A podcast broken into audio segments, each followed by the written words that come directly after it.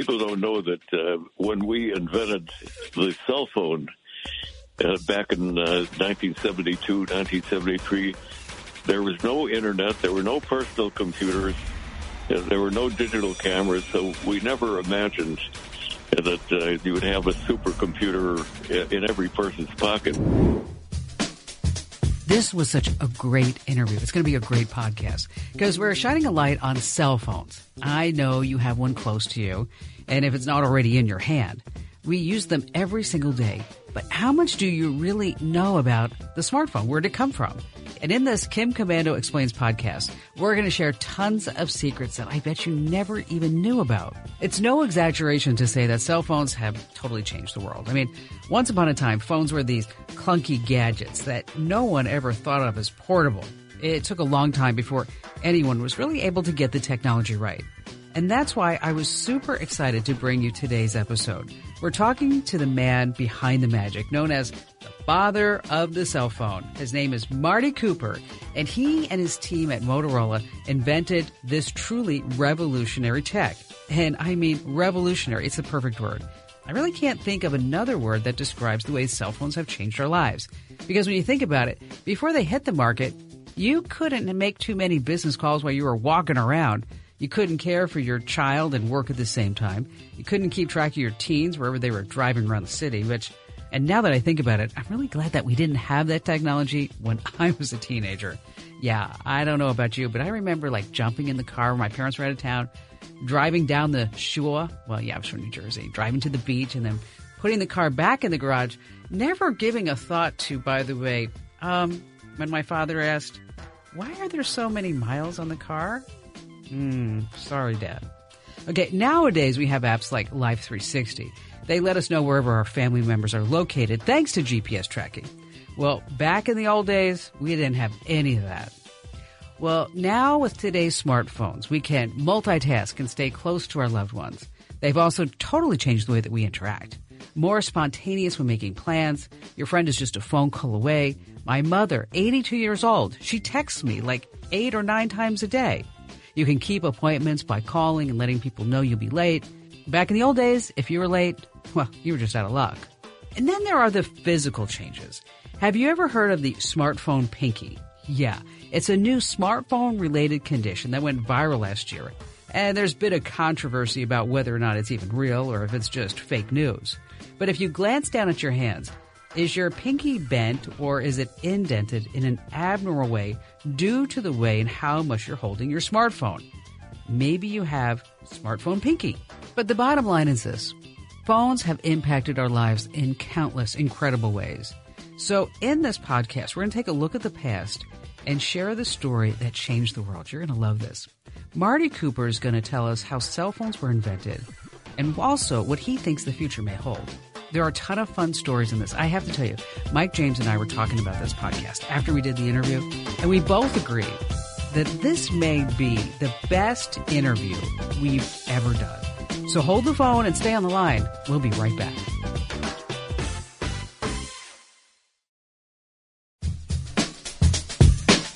Martin, thank you so much for joining us. I mean, you're known as the father of the modern cell phone. Way back when, could you ever imagine anything like the iPhone? Not really. Uh, I, uh, people don't know that uh, when we invented the cell phone uh, back in 1972, uh, 1973, there was no internet, there were no personal computers, uh, there were no digital cameras, so we never imagined that you would have a supercomputer in every person's pocket. But on the other hand, we did believe that someday everybody would have a phone. We said that someday when you were born, you'd be assigned a phone number, and if you didn't answer the phone, you had died. which is which is pretty much par for the course right now. Um, now, the back in the early '70s, say, the whole idea was for you to have a car phone, right? Yeah, and even the car phones, were, the service was so bad that during the busy hour, uh, uh, the chances of getting a line were like one in twenty. So, so uh, personal communications was really limited to pagers. Remember, you remember what a pager was? Yeah, I do. And you know, as a matter of fact, um, I have some friends who work at the Mayo Clinic, and they still wear pagers. They still do today. The doctors do. Sure. Because it's a way for you to get an instant message, no matter where you are, through the walls and steel and what have you. But what's interesting is that you were working for Motorola at the time, and your big competitor was, of course, AT and tell us the story because I think it's fascinating about how AT and T they were trying to grab basically all the, the the entire spectrum, right? They wanted to be a monopoly. They were a monopoly. They were the biggest company in the world, and and if you wanted to get a telephone, you couldn't even uh, buy the phone. You had to rent it from the Bell system. So uh, your, your listeners should know that we're not talking about the modern AT&T. This is a very different company. But they were the biggest company in the world, and they wanted to perpetuate their monopoly. What you just said is exactly right. And then Motorola came in and said, "Wait, what, what about us?" And so you, at that time, Motorola petitioned the FCC. Is that correct? Well, that's right. The FCC was the decision maker. They're the ones that decide who can talk on any radio channel. And uh, and they were about to actually uh, accede to the uh, Bell System uh, request. You know, Bell System had uh, they had 200 lobbyists calling on the FCC. Wow. We had one guy. Uh, so uh, the FCC, the FCC was about to grant this, and we came in and I explained to them, first of all, that uh, monopolies are not good, and it wasn't necessary to have one. And second of all, that the uh, this idea of of locking people in their cars if they wanted to communicate, you know, for a hundred years we'd had those uh, copper wires, and now they're going to say we're going to be restricted to your car. So it, it just didn't make sense to us. So we uh, went into the FCC and told them there was another alternative, uh, and uh, it took ten years for them to actually make up their minds. Uh, but uh, but we won finally. Ten years, wow, that's a long time in product development. That's a extraordinarily sure long time. So so you wanted to create the the mobile cellular phone, and you started testing this in what 1972? Is that right? Yeah, well, actually, uh, the uh, the idea we started to work on when Bell announced their intention. It was 1969, and uh, at the end of 1972, it looked like the FCC was getting ready to make a decision, and we were really scared. We were paranoid, and that's when the idea came to me that, you know, we're not going to persuade anybody unless we give them the experience. Let them find out what the freedom is of being able to make a phone call wherever you are. Uh, it, it is, is a really a new form of freedom that people had never experienced. So that's when I decided we were going to build one. We were going to make a handheld portable telephone that you could use anywhere in any place.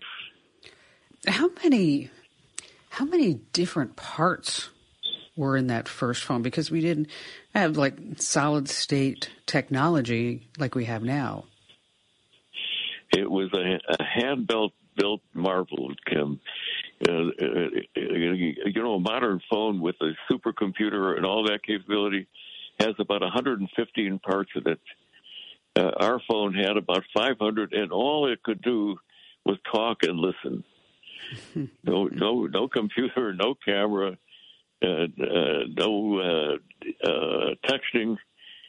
But uh, it was a marvel that they managed to pack all that stuff in. The battery well, I, I, I guess your listeners have all seen what that phone looked like. It was about uh, 10 inches high, uh, inch and a half wide, and about four inches deep. Uh, most of it was, uh, or a good part of it was battery. Uh, we, it was, the batteries were nickel cadmium, if you remember those days. Uh, and the phone weighed uh, over two pounds. I was just going to ask you how much it weighed. yeah, the battery life uh, of this phone was less than a half hour of talking, it turns out that wasn't it wasn't a problem, Kim, because you couldn't carry that for, uh, phone up to your ear for 25 minutes. It was so heavy. It's kind of like, but it worked. It's kind of like you remember that first compact computer, the luggable and it was in 1983 it was like 25 pounds i had one of those and i remember carrying that around going this is sweet and i mean but meanwhile you know i weigh like 100 pounds it was like this is crazy yeah. stuff all right so take us to the day april 3rd 1973 and you were in manhattan right right i was at the hilton hotel on sixth avenue in manhattan and you wanted to demonstrate the system? You were having like a press conference, is that right? Well, we had a press conference in the afternoon. Uh, our PR people were working like mad trying to get people like you to to uh, publicize this thing. And I was supposed to be on a network TV program. We got bumped, so they found a uh, a radio reporter, uh, and uh, so I said, "Look, as long as we're doing that, let's do that out on the tree, street." so that uh, this guy can get the feeling of what it's like to be outside and free.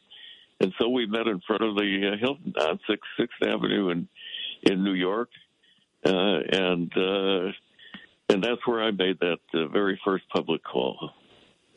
And the call was to I love this, basically your rival at AT and T, right, Joel Engel. That's exactly right. It was it was serendipitous because uh, all we were worried up up to that point is uh, could we actually get this thing working? And uh, the guys were well, the night before we're still fixing the phone oh, at, no. at, one o'clock in the morning. so uh, so at the last minute, I, I was uh, told them, well, I'm going to make a call, and I thought, should I call my wife? Should I call a boss? And I, it occurred to me to call Joel Engel, and I took my little uh, address book out. You remember that? Well, you're too young for that to know when you had to carry your, your phone numbers and your addresses in a, in a paper, uh, little paper book. Uh, and I dialed uh, Joel's number, and miraculously, he answered. Not his secretary, but himself. So, and I said, uh, "Hi, Joel. It's it's Marty Cooper." He says, "Hi, Marty." I could see, I could sense the suspicion in his voice. I said, "Joel, I'm calling you on a cell phone, but a real cell phone, a personal, handheld, portable cell phone." Silence on the other end of the line. I, am sure he was gritting his teeth. to, this day, uh, Joel, he doesn't dispute that it, that we made that call, but he doesn't remember it and Kim, I guess I don't, don't blame him. I mean, what a, I mean, what a piece of history. I mean, the guy answered the phone, right, Marty? I mean, it was just perfect. It was like as if you had set this up. Yeah, ex- exactly. And that wasn't the only momentous thing that happened because I'm chatting away talking to this reporter and I step off the curb and he grabs me and pulls me back and that was the first time that somebody almost got killed uh, by uh, being distracted by a cell phone. As you know, that happens like a, a, million times a day now. Yeah, unfortunately, you know, we are all looking down instead of looking up, and people run into things. They they get hurt. They do get killed, and especially in major cities like that. Uh, Marty, we're going to take a quick break to say thank you to a few sponsors. Uh, they help make these podcasts possible. And when we come right back, folks, you want to stay right where we are because we're talking to Marty more about cutting the cord, how the cell phone has transformed humanity. It's, he just wrote a brand new book. So stay right where you are.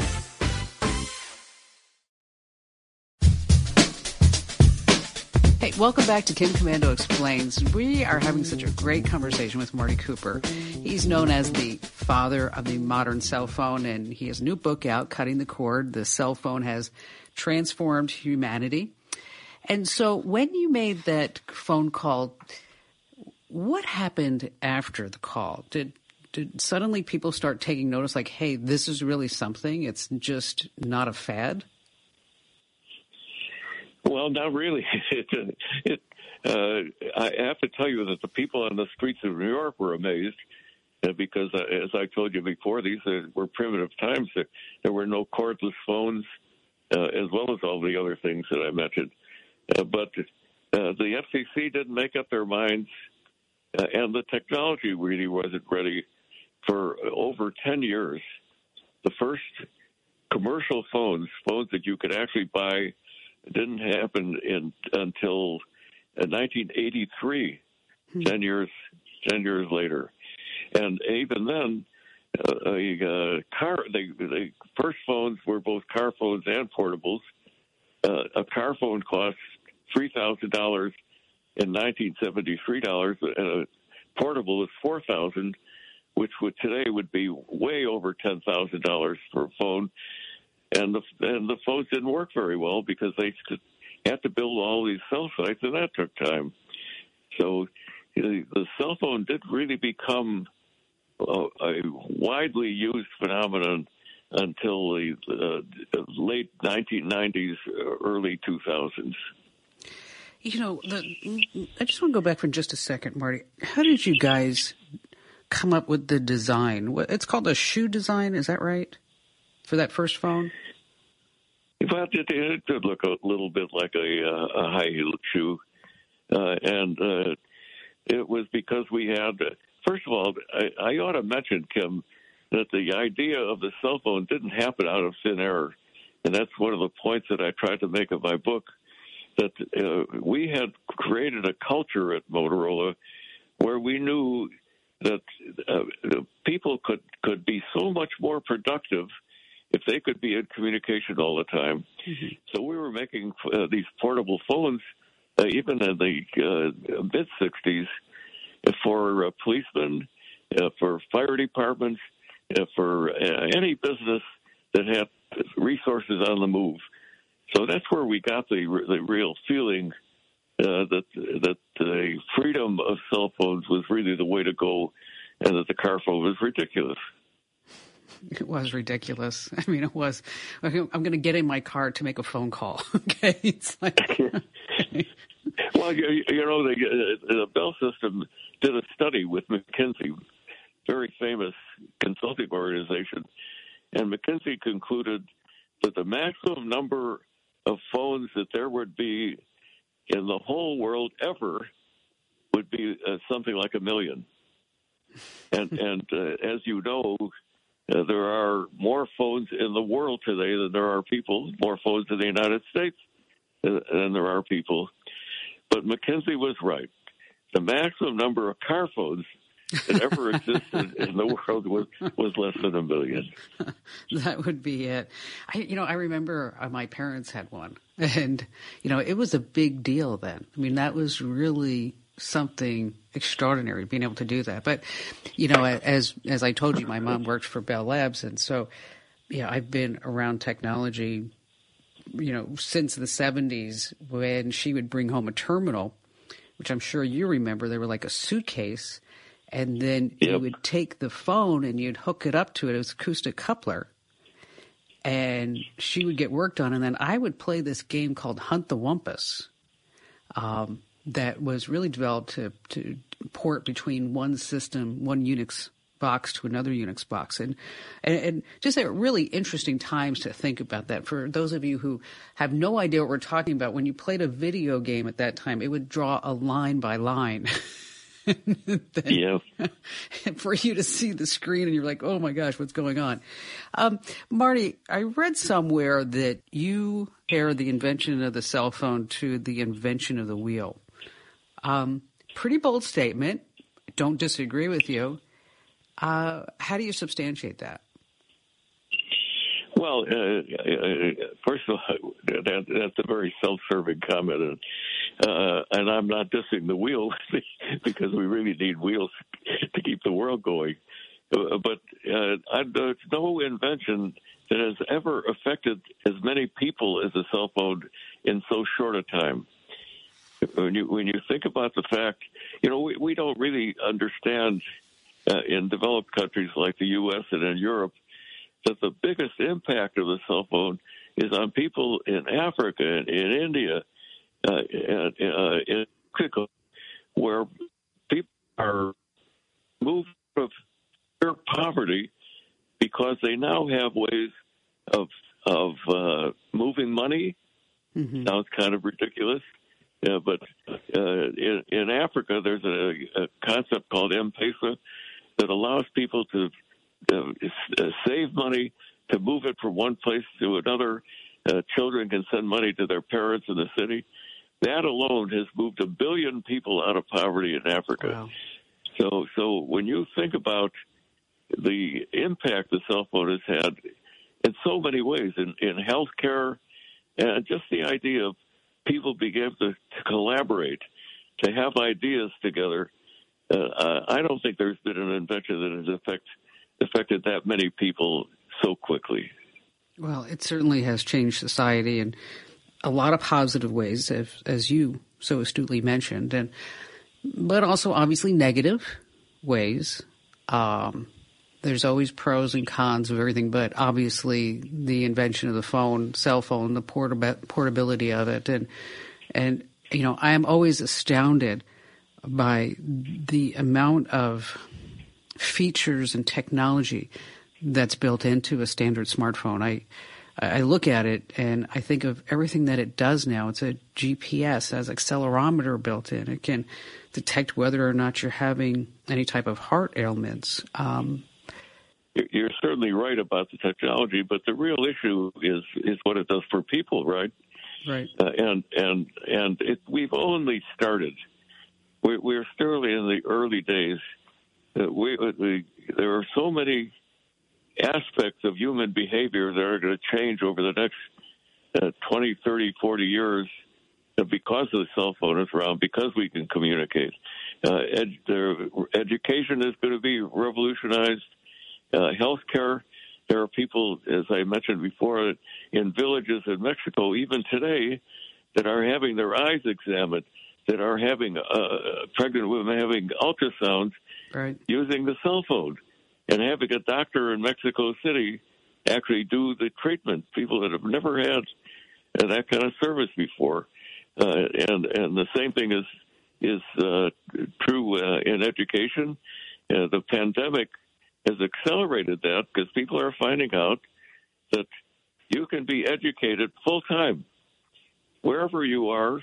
A, a, child that has uh, access to the internet has access to all the information in the world uh, and can be taught uh, irrespective of where they are and what time it is. That's really important.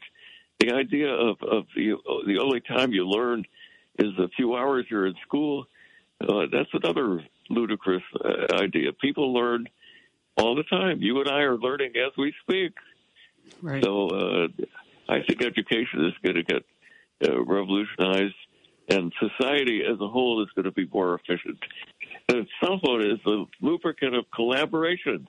It makes the machine of society run more smoothly. When you're talking about how school is changing, is that my son goes to USC, and uh, and you know they they they called and they asked for a donation and I'm like a donation. I mean, I don't mean to be rude, but this is like eighty three thousand dollars a year, and he's taking classes on his phone. I mean, it's like, yeah, what's going on with that? Listen, when we come right back, we're going to talk more about where you see the future of phones going with AI and and I'm going to tell you my opinion about apps, and I want to see if you agree. So, folks, stay right where you are. We have to say a few thank yous to some sponsors who help make this podcast possible.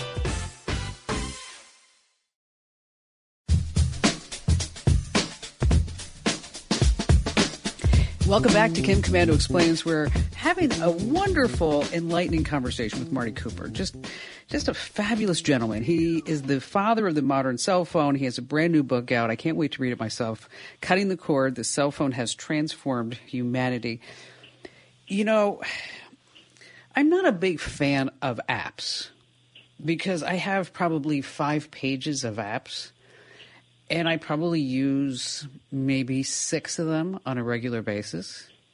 When I feel that when I pick up my phone at a certain place, maybe it should already have an idea of what I want. Or am I asking too much, Marty? Oh, of course you're right. You know, the phone it basically is a tool. It's there to make your life more convenient. Uh, it should. It's there to optimize your life. It should understand what you need uh, and provide that service. And of course, with the uh, uh, Apple and Samsung and the others tell you, well, that's fine, we'll solve your problem. All you have to do is download the right apps, which means that you there are two million apps available yeah. for each of those phones. Go and pick the right ones for you. It's, it's just crazy. So uh, the the future that I envision is that every phone will have an artificial intelligence built in it. They're starting already. They've got Siri in the Apple phone. Uh, uh, they've got uh, we've got Alexa, uh, but the, the amount of intelligence you could put in a phone is increasing astronomically, and this intelligence will be examining your behavior and and figuring out ways to make your life easier. And if it decides that you need something uh, different than other people have, it will either find an app or it will create one for you. So your phone will end up being unique to you. You can just think about it, Kim. Every person in the world is different from every other person. Every person that has ever lived is different from every other person. What is this crazy idea that we're going to make a universal device that does all things for all people? And the bottom line is it doesn't do any of them optimally. Mm-hmm. Uh, we have to figure out a way to customize any technology if, to make up that person's the that the owner of that device uh, to make his life better. That's all the purpose of technology: make people's lives better, not uh, create uh, gadgetry. So, do you think? I shouldn't say. Do you think? When do you think that we will get away and move away from holding this square thing up to our face in order to have a conversation. I mean, I know that we can do it by Bluetooth now with a headset, but will there be a time when there'll be a new form of that technology? Absolutely. Uh, we're only just starting now, but the the whole idea of calling this gadget, which by the way I am doing that, I'm holding holding this uh, flat piece of plastic against my round face uh, with my elbow up in the air in this uh, awkward position. Uh, the idea of, of calling this marvel of technology a phone is kind of crazy because you know what an optimum phone would look like. An optimum phone would be, in your case, you might uh have it at an earring. Uh, ultimately, uh, that uh, what we call a phone might be embedded under the skin next to your ear, and it would contain a computer. And if you wanted to talk to somebody, you would say, "Computer, call Kim," and the computer will say, "Do you want the Kim in Arizona or your friend in New York?" You say, "Give me the Arizona Kim," and next thing you know, I'm talking to you. To me, that's an almost optimum phone the really optimum phone, if you think about it, is all I have to do is think. Get Kim on a phone, and there I am talking to you. Well, that, that may take a few a century or two, but these things are going to happen ultimately. So, uh, what we're going to find out is that the phone is going to be distributed over your body. You, you may carry a gadget on your belt in your purse that is your connection to the outside world but the details will be done by specific specialized devices. So, as an example, if you happen to be, uh, your genetics say that you are subject to congestive heart failure, you may wear a little patch that you stick on your body uh, every month or so, uh, and this thing will sense whether fluid is building up in your lungs, which is the symptom of of, of getting a, a heart attack, mm-hmm. uh, and warn you before you get a heart attack, and and to have now eliminated heart attacks uh, from uh, people that uh, that have this thing that we call a cell phone. So there are many many ways of sensing what's going around, maybe going around in your body. And if you think about it, what we call disease today uh, really uh, is, is just uh, baddies in your body, bad bacteria, viruses. They are there all the time, but your immune system keeps these things under control. When they get out of control, is what we call disease. If we had ways of sensing those things with patches like I talked about, and then we can have the potential of having no disease. Can you imagine that? That would be that would be amazing. That would be phenomenal. I mean, to be able to to have predictive technology and to have it based on data and collection of this data. And there's a, I think it was Amazon who recently just got a patent on, they say, a device that you can put in the room and it would detect if you were having heart issues by how you were breathing across the room. And they, Interesting. and it's it's not just a patent or or it, they actually have a proof of the concept. Um, it's phenomenal these times that we're living in, and my mother is um, 82 and she lives in my guest house, and she has for it's not that's nothing new. She's lived in my guest house for 20 odd years, and she's now that she's getting older, I I wanted her to wear one of those things like, you know, help, I've fallen, I can't get up. Okay. She's like, no, I'm not wearing that. okay. I'm like, all right. So she's like, why would I need that? I have my phone. So anyway, I went looking around and with the Amazon Echo Show, which I gave her one and I gave one to every, all of my siblings as well, she can say, Alexa, drop in on Kim, and then my video screen will just turn on and she'll be right there and I can say drop it on mom, and the screen turns on. But the thing that I love about it, she can just say Alexa, call for help. So we're kind of getting to a point where we can. I, I, I see like there's going to be this next monumental shift because I don't know what you think with technology, Marty, but it seems like we have something and then it, it kind of stays stagnant for a little bit. We have little advancements, and then all of a sudden it's like, boom, here comes the next big thing. Yeah, well, uh, there are lots of potential things. There are also some problems. Uh, and the biggest problem is that uh, people don't adopt these new te- technologies all that quickly. You have to do it gradually. Uh, people learn uh, by playing games, and, and to me, things like Facebook and Twitter are, are some of those games. And after a while, we, we become comfortable with these new technologies, and we move on to the next step. So I, I, I don't want to sound like a broken record.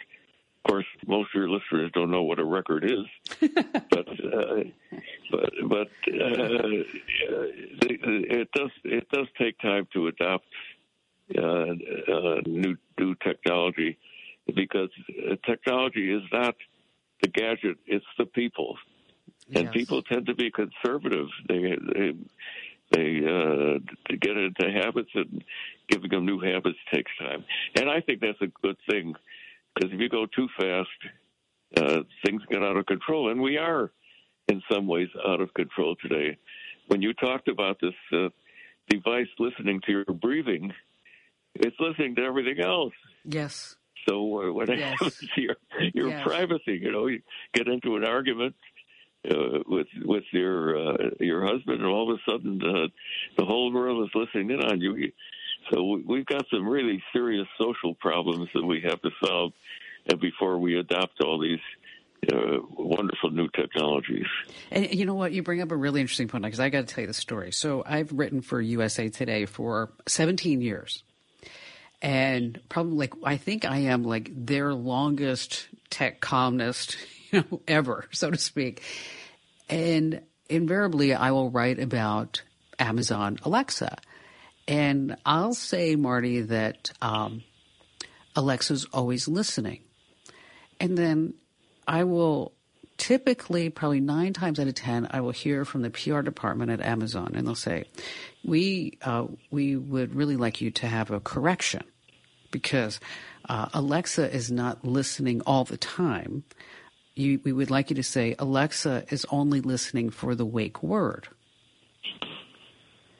So, as I tell them, how is Alexa only listening for the wake word, so she has to be listening all the time, right?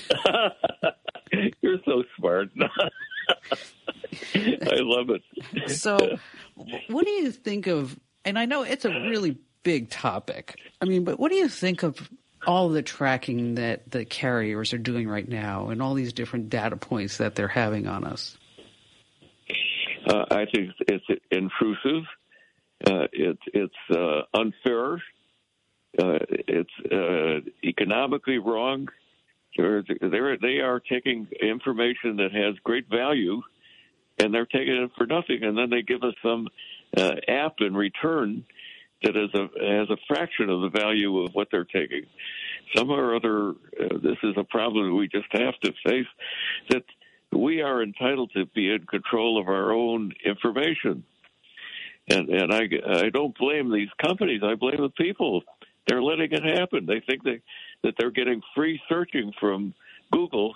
Hmm. Well, you know that's not true. Right. They're, they're, they're getting free delivery from Amazon. That's not true. These these uh, big companies are providing some excellent services, but we should understand that we should pay for those services, and they should pay us for the information that that they get from us.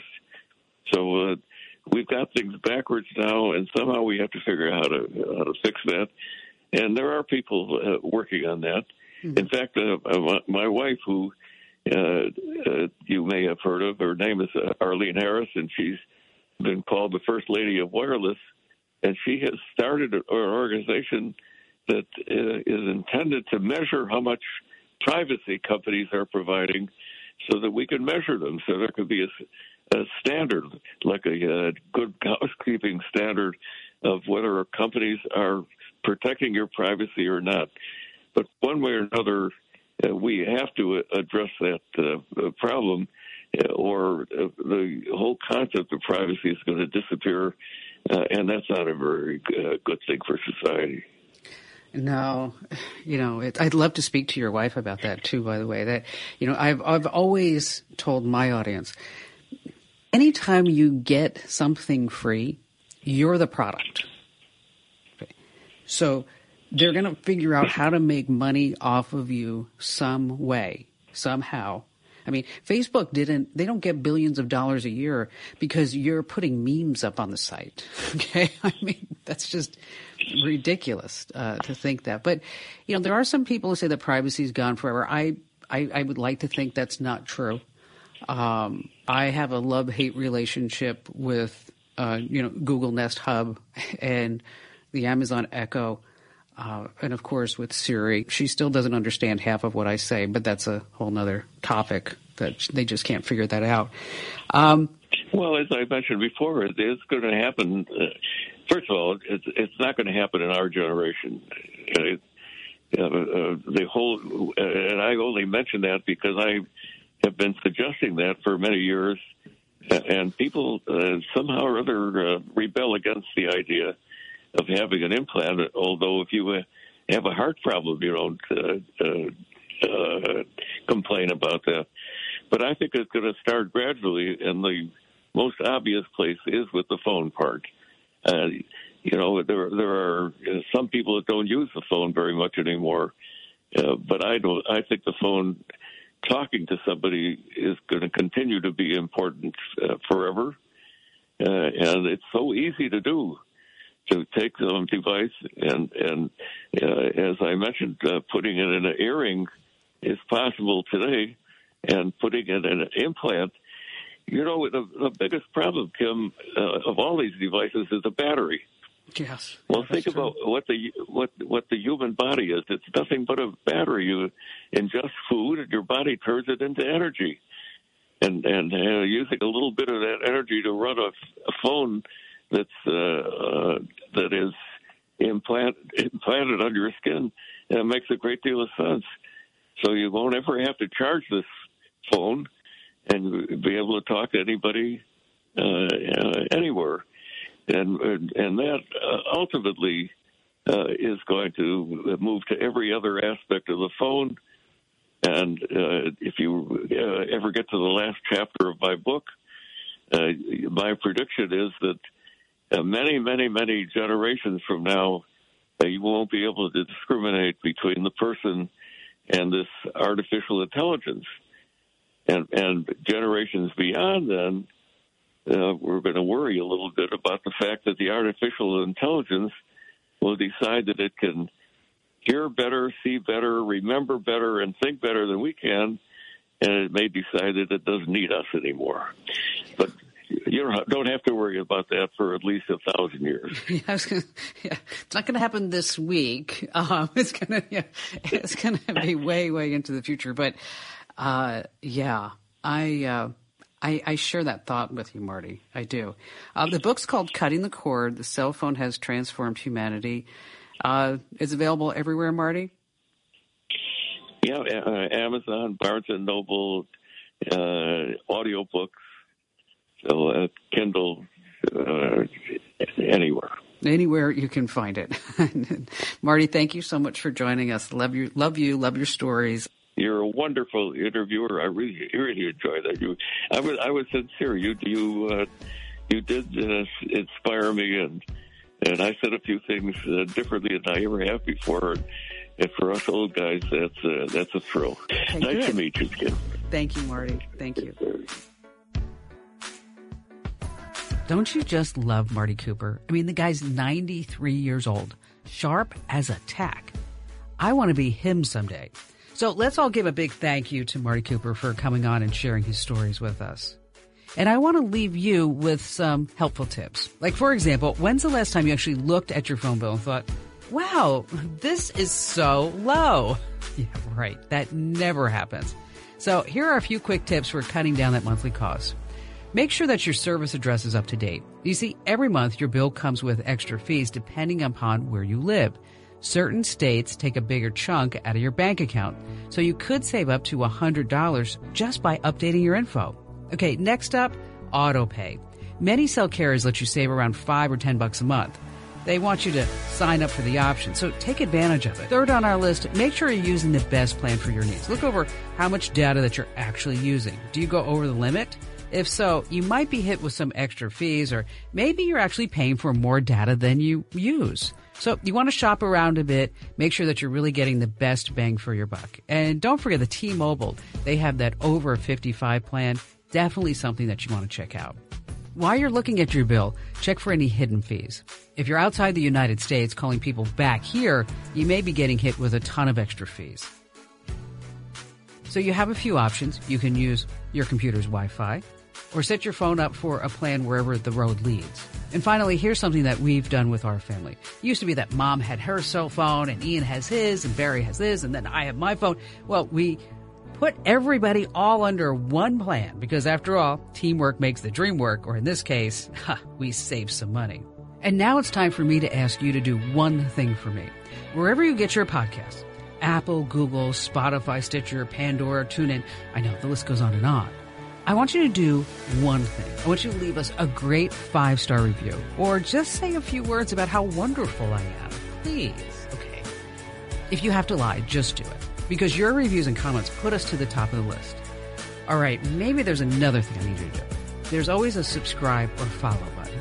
So make sure that you subscribe or follow our podcast wherever you get your podcast because this way you get our podcast delivered to you automatically, even while you're sleeping.